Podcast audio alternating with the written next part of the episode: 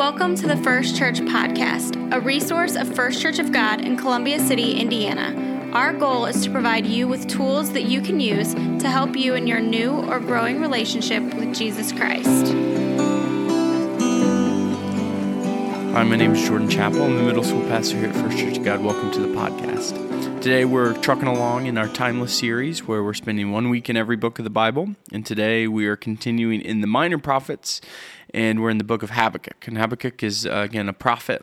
And instead of him confronting a people, what we see in this book is him confronting God. And really, he's confronting God for the mess that he sees around him. In the first few verses, it says, "O Lord, how long shall I cry for help, and you will not hear? Or I cry to you violence, and you will not save. Why do you make me see iniquity? And why do you idly look at wrong? Destruction and violence are before me, and strife and contention arise. So the law is paralyzed, and justice never goes forth. For the wicked surround the righteous, and justice goes forth perverted." And so Habakkuk was really frustrated with the state of the world around him. He was really frustrated at the lack of justice and the oppression he saw. And he was really crying out to God in a way that just said, "Hey, I'm upset. I'm frustrated. I want a response." And this does a couple things for me.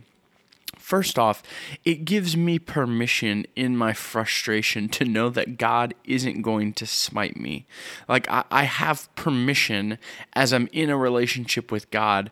I want to submit to His authority. I want to submit to His will. But I also don't have to be scared to show my emotions, show the things that I'm feeling in my heart as I look around and see the hurt and see the heartache of our world around us. But the Lord's answer to Habakkuk is really fascinating to me.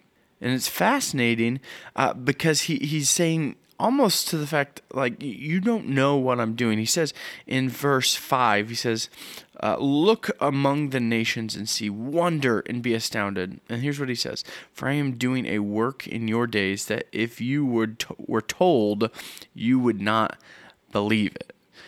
And to me, this says a couple of things. A, it says that maybe Habakkuk's faith wasn't big enough. Maybe that there wasn't this trust that God is working all things for the good of those who love Him, so that we can be formed and fashioned to the image of His Son. Maybe there was this aspect of, like, Habakkuk saying, "I'm only choosing to focus on the hurt, and I'm not choosing to focus on who I know can be the healer," and so God is denouncing that. But I also think, coming from the other side, it also is like God is so big, God is so good, and God is constantly working, restoring, reconciling all things to Himself. And so for Him to say, "I'm doing a work in your age that if I told you, you wouldn't even believe it." That's how incredible it is. We can't ever write God out of the equation. God is constantly working. God is constantly saving. God is constantly restoring. And so we can't ever write God off, even no matter how bad a situation gets. No matter how desperate it looks, we need to understand and trust that God could be doing a work that is so good, so impossible, so beautiful that even if we were told, we wouldn't believe it. And so put your trust in that today. Put your trust that God is still ruling and reigning, that regardless of how, when we look around, regardless of what we see when we look around, that God is actively reconciling all things to Himself.